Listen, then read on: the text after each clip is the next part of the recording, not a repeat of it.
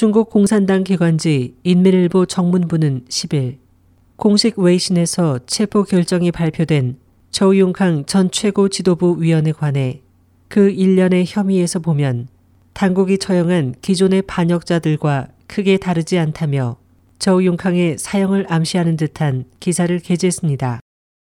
보도는 저우융캉을 반역자라고 평가하고 중공 역사상 각 시기에 처형된 다섯 명의 고위급 반역자들을 예로 들면서 저우융캉의 혐의는 그들과 별 차이가 없다고 결론 지었습니다.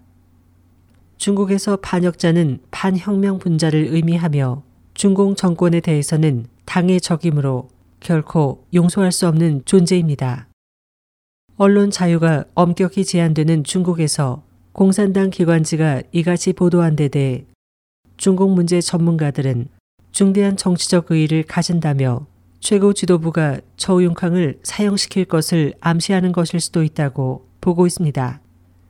이에 대해 미국의 중국 문제 전문가 우파는 당과 국가의 기밀을 누설하고 정치와 조직, 비밀과 기율을 엄중히 위반했으며 그 외 범죄 혐의도 받고 있다는 저우융캉에 대해 정치 기율 위반이라는 혐의만으로도 정변에 관여한 것을 나타낼 가능성이 높다고 말했습니다. 저우융캉과 그의 후원자인 장점인 전 중국 주석 등 장파의 미래는 어떻게 될 것인지와 중국의 향후 전국이 많은 주목을 끌고 있습니다. SOH 희망지성 곽재현입니다.